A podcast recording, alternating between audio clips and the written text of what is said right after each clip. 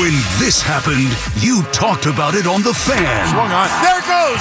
Deep left. It is high. It is far. It is gone.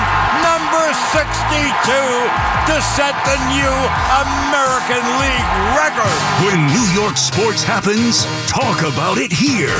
The Fan, 1019 FM, and always live on the free Audacy app.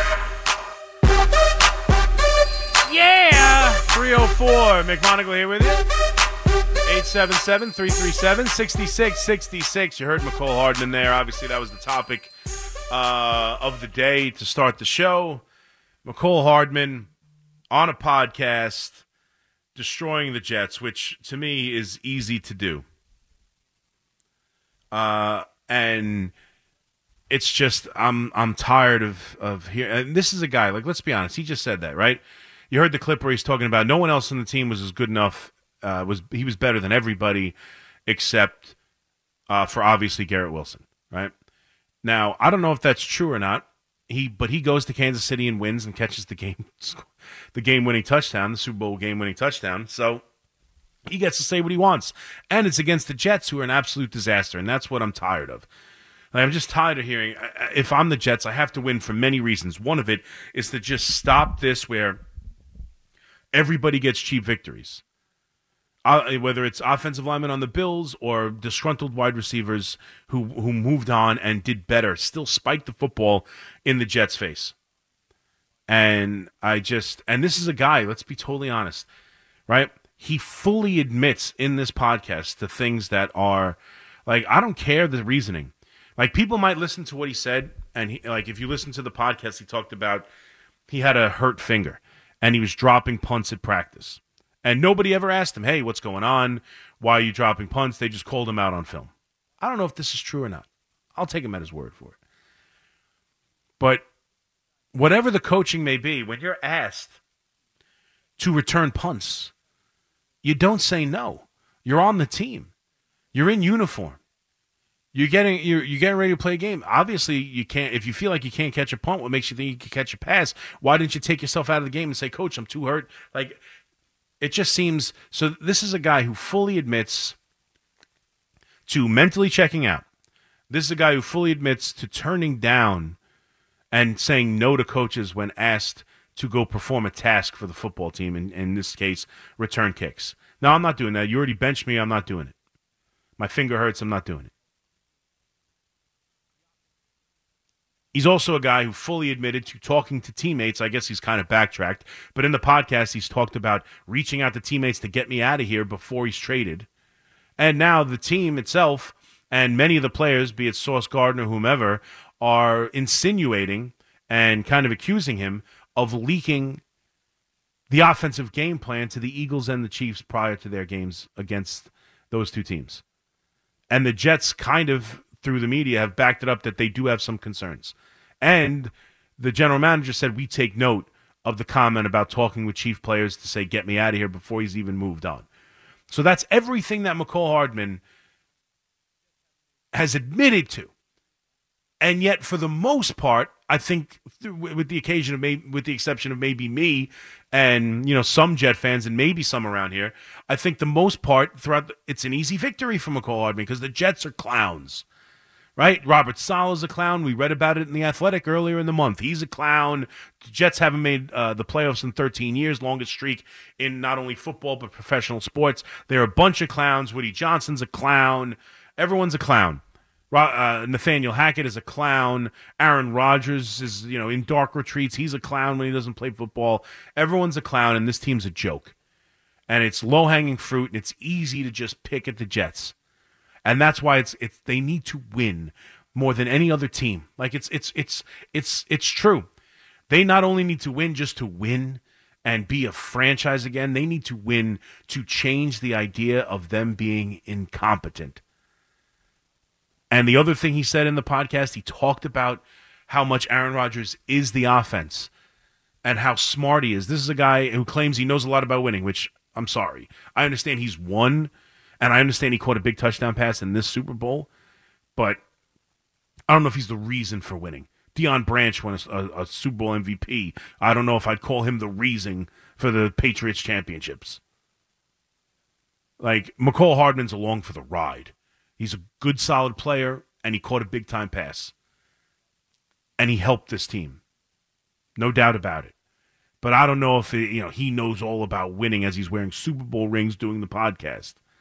But what he what he does know for sure is being in the huddle with an elite quarterback because that's what he's been with Aaron, with uh, with Patrick Mahomes.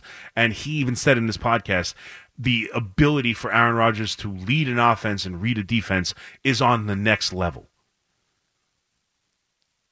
It's on another level. So, you know what? I'm going to take this moment to be positive and say, let's turn this, and I'm hoping the Jets can do it and Robert Saleh can do it. Everyone's against them. Now, I, I understand they're on social media attacking them, accusing them of leaking information, uh, you know, uh, concerned about tampering. They might look into it. But ultimately, I would take this. I would take the stories about their ineptitude and the coaching and everybody on Rodgers and his comments and everything and play the it's us against the world and go out there and show what they can do because I believe in this defense. And I believe in Aaron Rodgers leading this team and I think the Jets can go out there and turn all of this crap around and stop the idea that anybody who wants to pick on the Jets can do so with free immunity because they know that there's no pushback because ultimately the Jets are a disaster. And Mecole Hardman can sit there having after having failed with the Jets and admittedly checked out and admittedly turned down playing games and admittedly turned down return, returning punts and admittedly talked about getting him the hell out of there. And all of that doesn't matter because he won and the Jets are the Jets. I'm sick of it. I'm sick of it. So as you know, we hear about building the offensive line. We heard from you know uh, today was uh, Joe Douglas's turn to talk after yesterday was was Joe Schoen's, and he talked about Vera Tucker and, and the offensive line, and they know they need to add there, and hopefully they'll establish uh, Tucker a place to uh, Vera Tucker a place to play and keep him there instead of rotating around. I don't know if they think that'll keep him healthier. Hopefully it will you know, they they've been talking about addressing the quarterback room. They need a legitimate backup. They've given uh, Zach Wilson an opportunity to seek a trade, see if they can find a suitor out there for him. I don't know if they will. Eventually, they might have to just cut him, but maybe they'll have someone to take a, a late, late six round pick or something for him. I don't know. But they know they need to add. He called it a jet friendly draft where there's a lot of, you know, certainly a lot of weapons at wide receiver in this draft. It's a, a wide receiver heavy draft. Uh, and it, it feels like heading into this draft, they feel that there is a way to build this team, build this roster around Aaron Rodgers and go out there and win. And they're going to give it one last try. And they desperately need to be successful because if they're not, uh, they've put all their eggs in this Rodgers basket. I don't know about the next handful of years. It might be tough sledding. This is a, I mean, when you think about everything that's involved in the Jets from the decision, from the moment they decided to go out there and get there and get Aaron Rodgers, it has, you know, it fell apart last year. It was so he's such the leader of the team and the focal point of the team that it was just an absolute disaster, even with you know uh, that defense and everything else. And so now it's they must win with Aaron Rodgers, and now and everyone's everyone's taking their shots. Everyone's got something to say. The guys are winning the Super Bowl and spiking the football in their face. Like enough is enough enough is enough. It's time for the Jets to go win some freaking football games. I'm I'm fed up with Mecole Hardman. I, I, don't care. Like, does anyone really care about this anymore? I don't care. I don't care what he has to say. It didn't work out. I don't care. I don't care that he won a Super Bowl. I don't consider him some winner that is now, you know, some. I mean, we joked about it when he scored the game-winning touchdown, but ultimately, who gives a damn?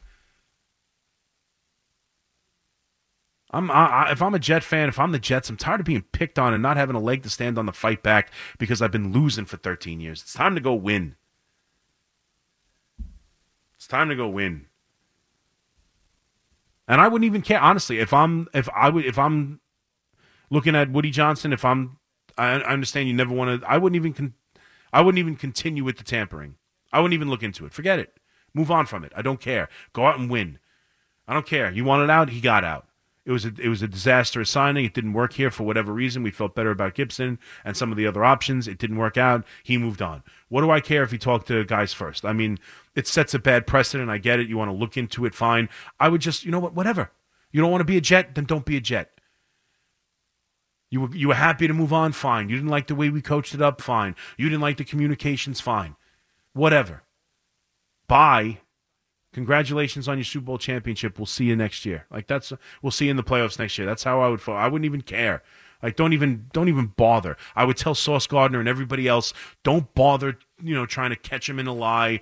Don't try and make it seem like he leaked information to the Eagles. That game's long gone. He's no longer here. Forget all of it. And and it's it's actually ironic and and sort of um you know, interesting that he claims there was no game plan, and yet he's being accused of leaking game plans. I thought there were no game. He talked about the coach had nothing. There was no game plan offensively. It was just let Rodgers run the show, and then Rodgers went down. We didn't have a game plan, but yet there was game plans to leak to the Eagles and to the to the Chiefs, which ironically are two of their better games of the year, and their best win by far, and arguably some of the best Zach Wilson played. Maybe they should leak more game plans out. But ultimately, I'm just I'm fed up with taking shots. I'm fed up, I'm fed up with being uh, uh, a walking mat for the rest of the uh, NFL and taking all the slings and arrows and anybody who's got something to say and having no recourse to fight back because I'm a loser. This is just more of a reminder that this they need to figure out how to win this coming year. They're like the Yankees. It's an all must win right now. 877 337 6666. Steve in Florida. What's up, Steve? You're on the fan. Hey, what's going on, Steve? Hey, what's up, Steve? How do I follow that? Uh, by talking about whatever you want to talk about. I was going to talk about uh, Eddie Murphy. What about him as a uh, comedian actor? No doubt, Eddie Murphy's Raw and Delirious are two of the great stand-up specials in history. Um, I, I, people talk. I think those two are great people talk about him like he's one of the great stand-up comics of all time. I don't know if I'd put him on there. Uh, I wasn't, you know, obviously that's not my prime. I do think those two are fantastic. Sure, sure. If I would- seen I the would- video, yeah. I if would put other. I think there's a lot, of, you know, better stand-up comedians. But yeah, I mean, as far as making movies and being Yeah. a, a, an What about I mean, Billy Crystal? Billy Crystal's another one. Absolutely, Billy Crystal started out doing stand-up, um, and I love a ton of Billy Crystal movies. I'm trying to think, of, did Billy Crystal do anything serious? Eddie Murphy did a couple of uh, serious roles. I'm trying to think if if if if Billy Crystal ever did anything without. I mean, listen, he wasn't just a What? like when Harry Met Sally is a comedy, but it's not like it's not like Have uh, fun storming the castle. Yeah, oh, that's I love it. I, I mean, that's that's that's one of my favorite movies of all time. And Of course, and, nothing is better than True Love except you know an MLT, a mutton, lettuce, and tomato, and the mutton is nice and lean, and tomatoes perky. I love that. I'll have what she's having. Yes, Harry met Sally. So I mean, that's it's it's sort of a comedy, but it's not really like a it's not a gag comedy or a you know it's not the, it's not Steve Martin and the Jerk. Like it's a it's it's a it's sort of a regular role, kind of with just a little bit of a humor. in Yeah. it. But I'm trying to think if he did anything non-comedic at all.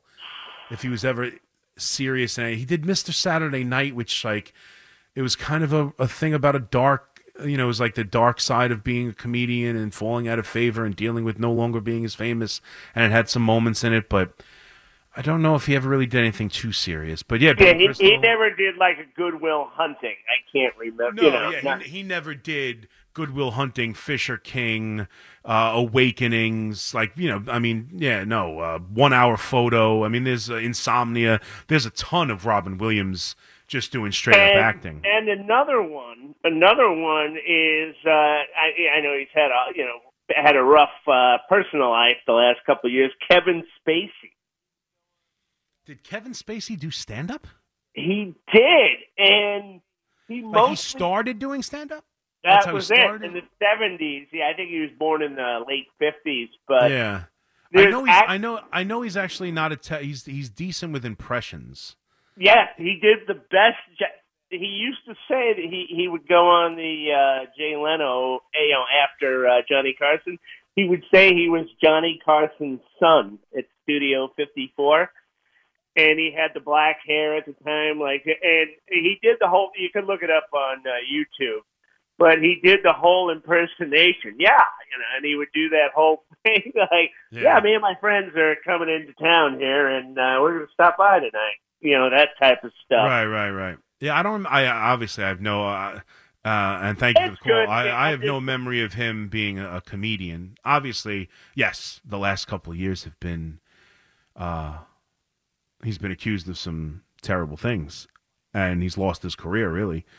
Uh, but yeah, there was a time he was as you know. I mean, he had unusual. He had uh, usual suspects and seven, you know, back to back, and yeah, I mean, usual suspects. He's obviously um, verbal Kint and Keyser Söze, a great movie, and he's that final scene. That's maybe that'll be a thing too. Like great um, as we do these every five hour show. If you're listening now, wondering why I'm talking about comedians at 320, uh, Richard Lewis um, passed away yesterday. Uh, great comedian, and what we know, most of us know him for recently, at least.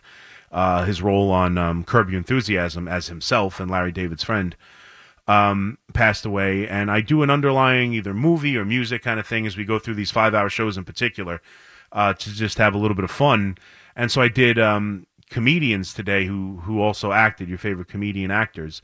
But that might be a fun one where best um, movie uh, surprises or you know best endings because uh, the usual suspects and Keyser Söze and finding out that he's Keyser Söze is one of the great movie endings of all time.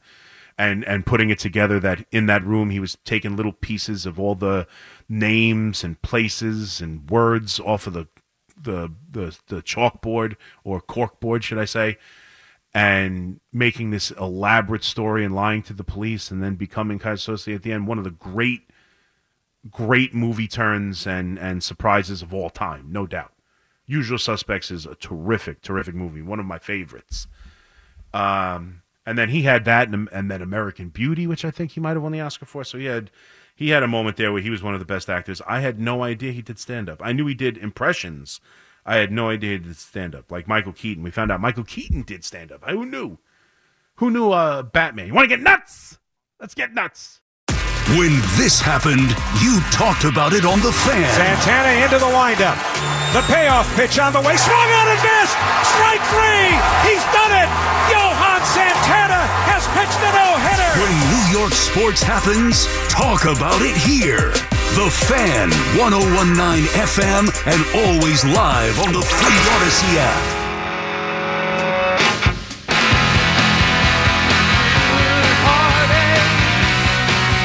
326. McMonigle here with you. 877 337 6666. So, uh, obviously, at the uh, combine, the NFL uh, offseason getting underway.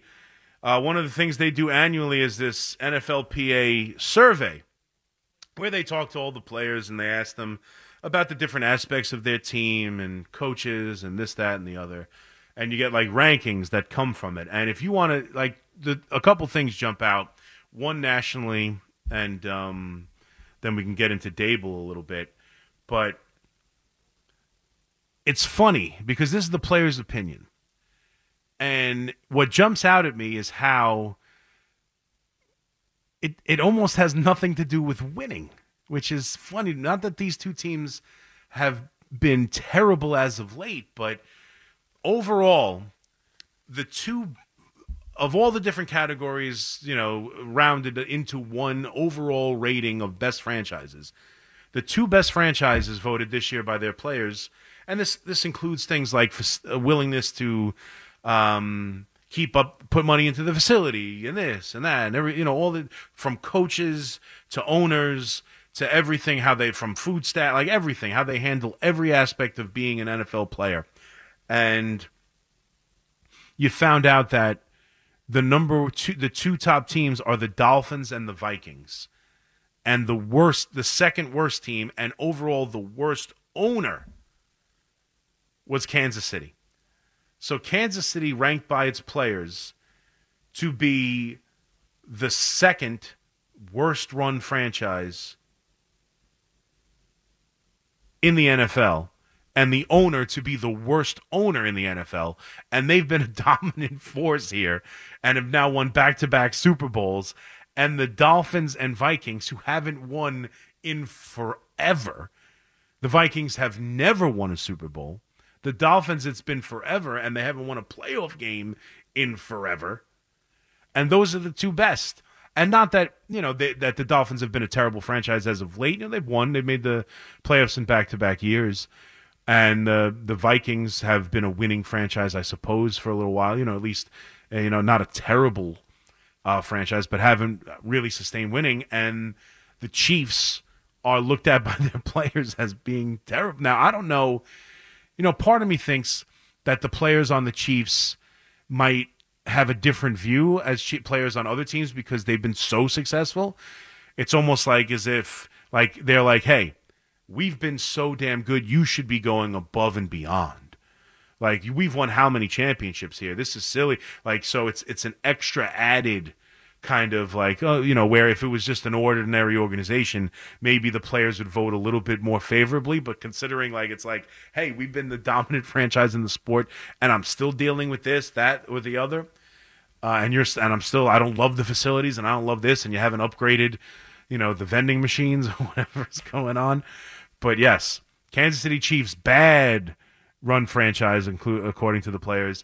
Dolphins and vikings excellent run fran- run franchises in the NFL. So I don't know how much that has to do with winning, but that's the way it's it goes. And then locally here, for all the talk, right, about Brian Daboll screaming in his coach's face. I'm sure he's hard to work for, but apparently the players aren't so down on him. And if you look at some of the different things he got voted on, uh, oh, he got a hundred percent in the vote of players feel Daboll is efficient with their time. So, do you believe you the coach is efficient with your time?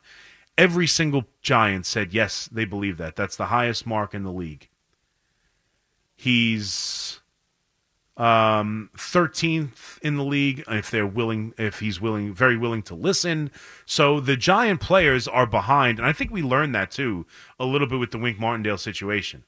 And i think you know you're going to find out hopefully Kayvon Thibodeaux is going to be number one who's happy that they did make a change. But for all the talk about Brian daboll and tough to work for, right? And tough to deal with. And it's created a toxic atmosphere. And other coaches are telling their friends, don't come here. And Wink Martindale told him to go F himself to his face. And they stormed out and he went all the way, you know, walked all the way to Michigan. Good luck back in college, in, in college, Wink and you know oh it's it's become a disaster there and it's it's completely toxic and you know they don't know who's calling plays and you know this that and the other. Mckinney called out wink martindale and the defensive coaches and like had to address that. And he was upset that that, that was addressed publicly and all the different stories that have come out about brian daboll. Well the players got their chance to speak. And the players are on his side and I don't think there's any. I, I think that is pretty. I, I feel like that's been pretty obvious, and that's why I feel pretty good about this giant coaching staff, and that's why I'm okay with Wink leaving, and this has to be Brian Daboll's team. Like this leads me right back to where they were with this situation. Like this was a, you know, some guys were against him, some guys were leaking to the media, and by no means a new. He's a relatively new head coach. He had a little bit of a darling first year where it seemed like everything he did was right. He got the best out of Daniel Jones. They had a favorable schedule. They pulled some games out of the fire late. They beat a couple of good teams uh, down late in the fourth quarter and rallied back to beat you know the the Ravens and the, uh, the Packers and beat up on some of the bad teams and found ways to win tight games against Carolina and um Tex and the Texans and and other bad teams in the league and then they go out and win a playoff game and have this really star, you know, this great first year. He wins Coach of the Year. Uh, and the second year brought a lot of drama. And the second year started with an absolute blowout and getting, you know, manhandled in their own building by rival Dallas Cowboys. And it didn't get much better after that for a while. And it was a tough season to deal with. And he's a new head coach and he's dealing with it. But you can tell from this report that Brian Daboll has the the locker room. Brian Daboll has the players. They like him, they respect him. And I think that he has good footing inside this organization, which leads me back to my point because Brian Daboll might be good at handling the players. Brian Daboll might struggle with dealing with his coaching staff. Brian Daboll probably has a lot of positives and a lot of negatives and a lot of different things that make him a great head coach and a lot of things he needs to work on if he wants to become a great head coach. That that's all, you know, there's probably a lot of yin and yang. But the one thing I know, the one thing we have seen is Brian Daboll gets the best and develops quarterbacks. He develops and gets the best out of quarterbacks. That's what he does. He did it in Buffalo with Josh Allen. He had in the one year with Daniel Jones healthy, he had Daniel Jones his best, most productive year, and had him playing best down the stretch and won a playoff game on the road with Daniel Jones. Last year, he turned Tommy DeVito into a guy who couldn't, th- wasn't allowed to throw the football against the Jets into a household name, selling Rao's pasta sauce. being invited to speak at the Stadium Series hockey game. And all of us having a week of talking about Linsanity and Tommy DeVito and can he be the next future quarterback and all that. That's what this guy's able to do. And so please, I implore you, Giants. I implore you, Joe Schoen. I implore you, John Mara. I implore you, allow this man to do his job. Go get him a young stud quarterback that he can turn into the franchise leader who you don't have to pay for a handful of years and who this group can hit the ground running with next year after a year of watching and learning from this offense and watching Daniel Jones play. Please, God, let that happen because that's what he does best. Apparently, he gives he uses the time of the players best, 100% of the team. Apparently, he's well liked. Apparently, the, he's willing to listen. Apparently, there's a lot of good things about him, but none better than his ability to draft quarterbacks. So please, uh, develop quarterback, should I say? So please draft him one, please, please, please. Little Roger Rabbit for you. 877 337 66 66. Stu Pot. We got Stu in Brooklyn. What's up, Stu Pot? How we doing, man? What's up, Chris? How are you? Good. How are you? Oh, we got to get a quarterback. That's for there sure. you go, Stu. I mean, Chris, Daniel Jones is not the answer, but I understand that they have to let him play one more year and let the guy that they draft sit behind him, learn whatever he can learn from him, and absorb and then you can throw him in next year and you do what you have to do with Daniel Jones, and uh, also get a backup to this kid that's going to be uh, who's going to be a quarterback starting in 25. And uh, mm, you know they they because enough of this, enough of, and when you were talking about the Jets, why do players who leave teams go have to go and knock the franchise they were with prior to them being on a Super Bowl winning team. Now listen, Why he's, a- he's that? asked he's asked the direct question of what went wrong, but I don't I don't disagree with you. Mecole Hardman could have taken the high road. Mecole Hardman went on to win the Super Bowl and catch the game-winning touchdown pass. He could have just said, "You know what? It didn't work out with the Jets." Instead, he decided to go bit by bit, piece by piece into all the dysfunction he And, believes is uh, there, and and the idea that oh they wanted him to do this and wanted him to do that. He And couldn't he didn't contribute to their downfall. He didn't contribute to dropping punts. He didn't contribute to, to the way he behaved or the way he acted and not wanting to play. He didn't contribute to all of that, right? So he he should keep his he should keep his mouth shut, take the high road, like you say, and be a good citizen. No, we have to be smart. They have to be smart, Alex. And you want to know something, Chris? I'm not like you said. Enough already. Enough. The Jets have to go out and win, like you said. I hope my I hope the Giants go out and win too. It would be nice that both teams should go out and have playoff type seasons, and we can have an interesting the end of December going into January, where we can say, "Oh, every game we want to watch." Not all of uh, all of this nonsense. Oh no, the drama. Oh my God, the drama is. Uh, we have enough drama with the baseball teams. You know. No, I, I, I agree, and I'm with you. I think it's it's very important for the Jets to win just to get this stink off of them. I mean, I'm sorry, I don't know No, how else to say it because any because he knows Mecole Hardman knows that he can go into that podcast and he can say whatever he wants about the Jets because of their losing culture, because of the article that came out uh, at, at the end of the year about the coaching staff, Hackett's failure in Denver and being brought here, Aaron Rodgers and Pat McAfee, all of it. He knows he can sit in that podcast and take shots with his, you know, coming off a Super Bowl championship at the Jets, and no one's going to call him out on it. Now, the Jets are attempting to. They, they don't want to, you know, the Sauce Gardeners of the world and his teammates don't want to let him get off easy, and now he's being accused of leak, leaking game plans and and Yeah, tampering uh, because he admitted to.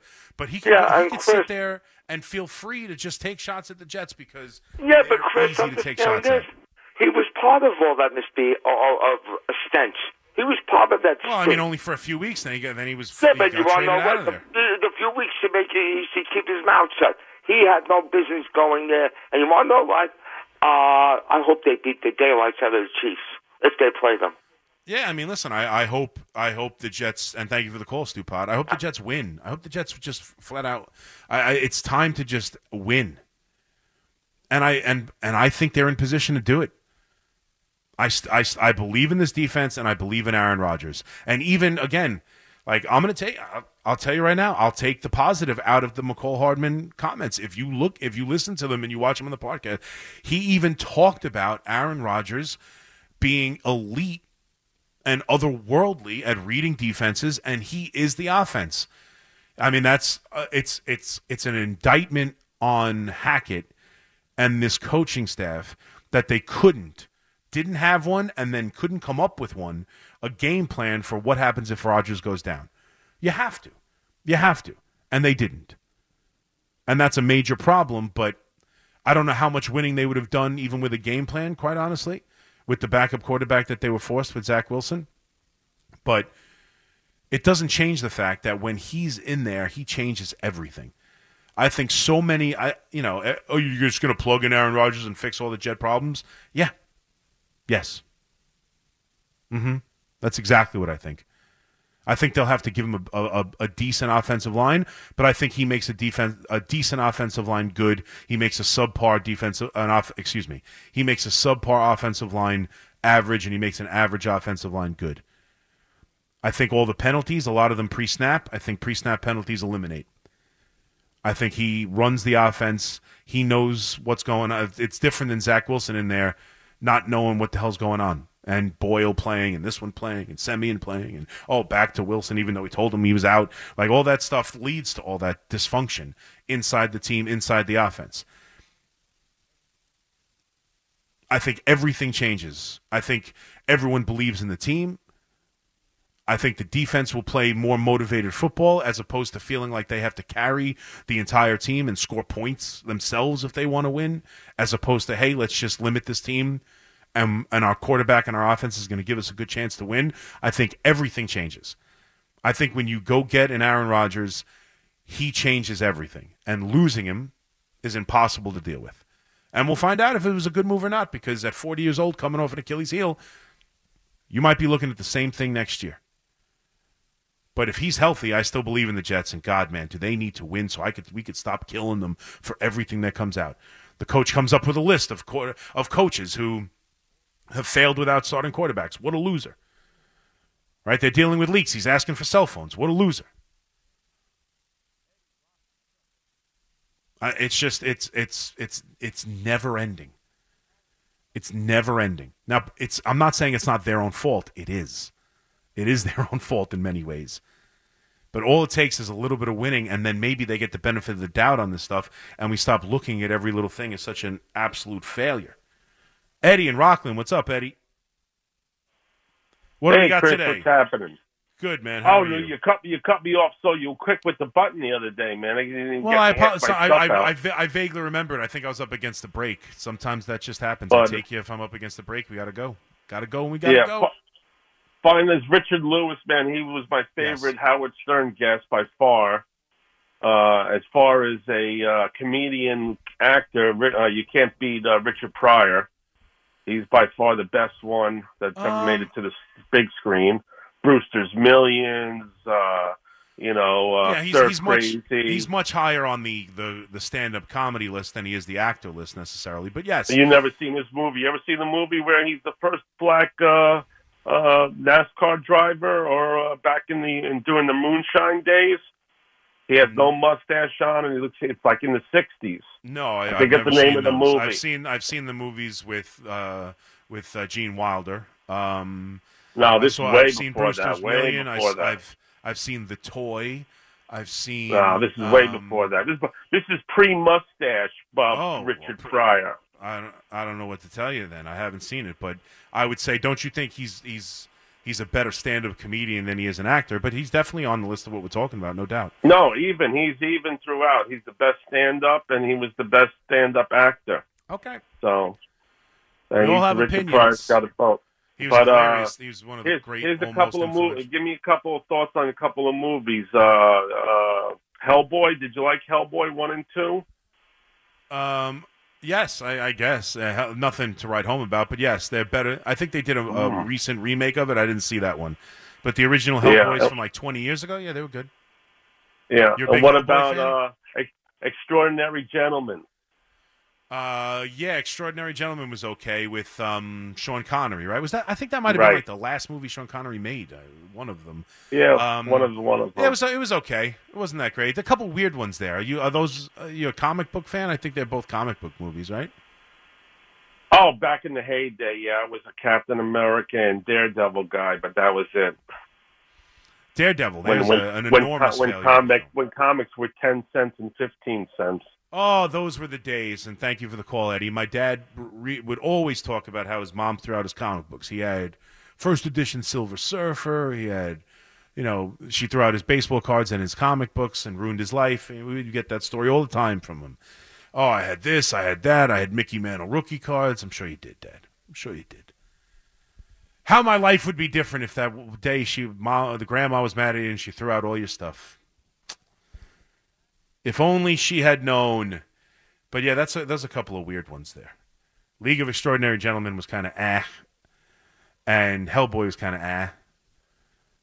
I guess uh, Daredevil was awful, and I like Ben Affleck. I think he gets too much uh, flack, to pardon the pun.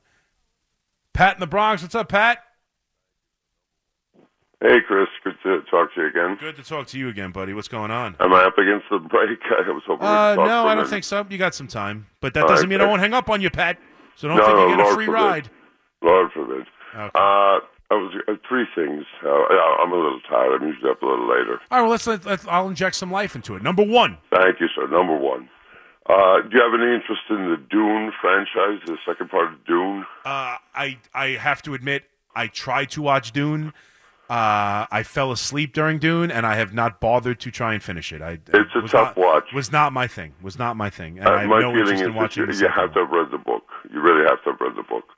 It creates a whole new world. It's somewhat more sophisticated than. Uh, um, Oh, what do you think? Uh, you think I won't watch something sophisticated? Is that no, what you're would you stop, You're saying I Don't can't watch a sophisticated movie? I need to be I need to be spoon fed my entertainment. Is that what you're saying?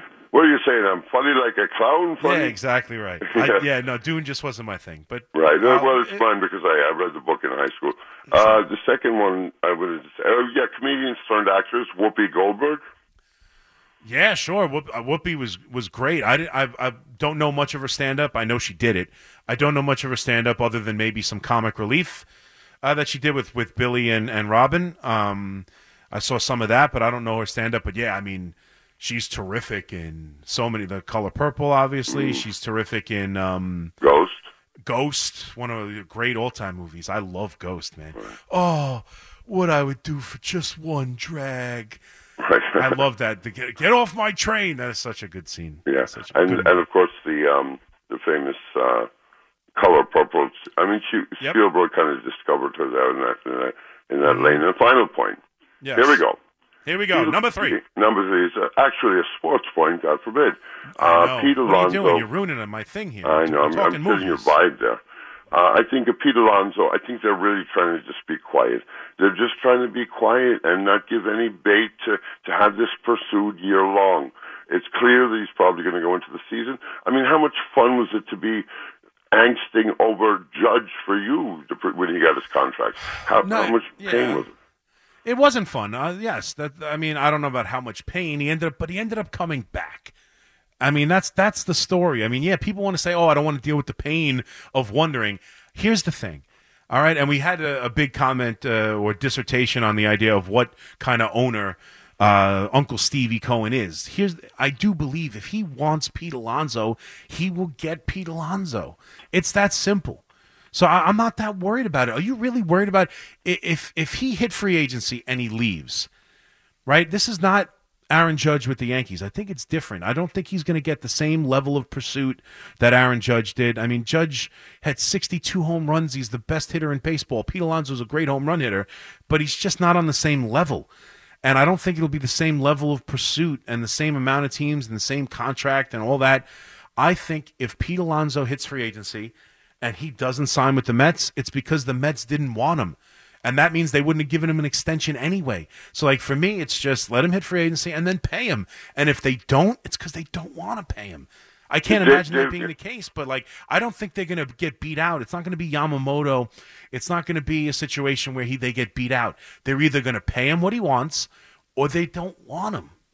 Is David Stearns learning, or is David Stearns teaching Steve Cohen, or is David Stern, was he given a mandate as to salary, or I mean, what's David No. To do? I, I I don't think he was given a mandate at all. Uh, I think he could probably do whatever he wants. I think they I think they had a mutual understanding of what this year would kind of be like. But um, I you know they did offer a ton of money for Yamamoto, so I think I think if Stearns went into his office right now and said, "Look, Montgomery's market is where it is right now, and I think we have an excellent opportunity to get him, and I think it's what's best for the franchise." I think Steve Cohen would be all about it. I think Stearns wants to get his I think Stern wants to get his feet wet. I think he wants to dip his toes in the Mets water. I think he wants to get an idea of where this franchise is, how this franchise operates, get a firsthand look of all the guys inside the organization, get a firsthand look of uh, the roster. I think he doesn't want to I think he wants to he's here for the long haul. And I think he wants to just kind of get a feel for where things are and then make a push next year where they are going to have some more. Because there, are, I mean, is there a budget? Yeah, there's some sort of budget. So next year, you know, some numbers are coming off the books. They'll have Alonso.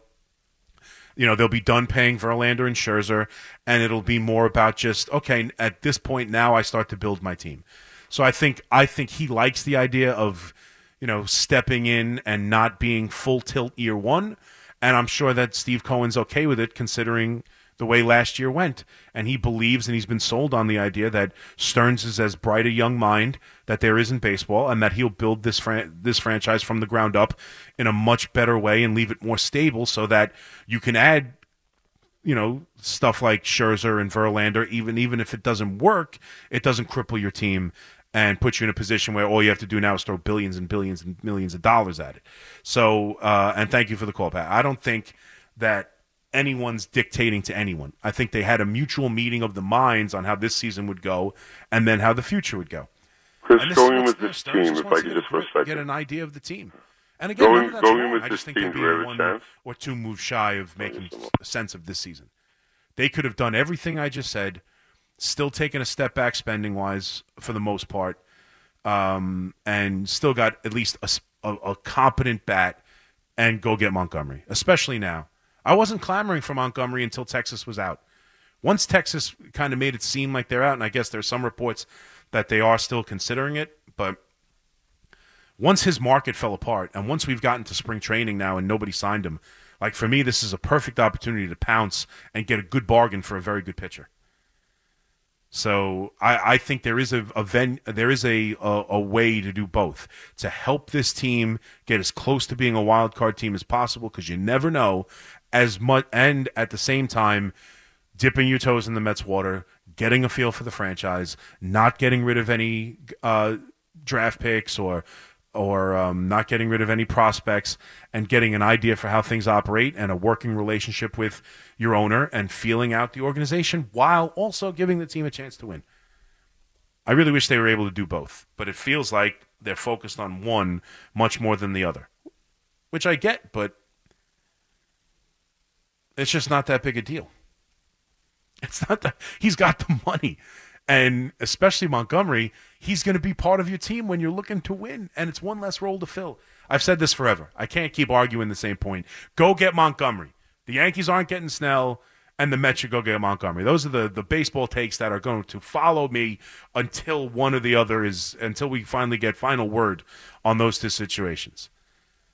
And every day it's a new thing with Snell, especially every freaking day. Oh, now he's willing to do this. Oh, he would be willing to do that. Like every day there's a new story on why the Yankees should sign Blake Snell. It's not going to happen. It's not going to happen. And as far as comedians, I do want to just say we left out a bunch. Fliegelman's getting on me for Adam Sandler. Uh, I don't think of Adam Sandler as a stand-up comedian, but he did do stand-up at the very beginning of his career.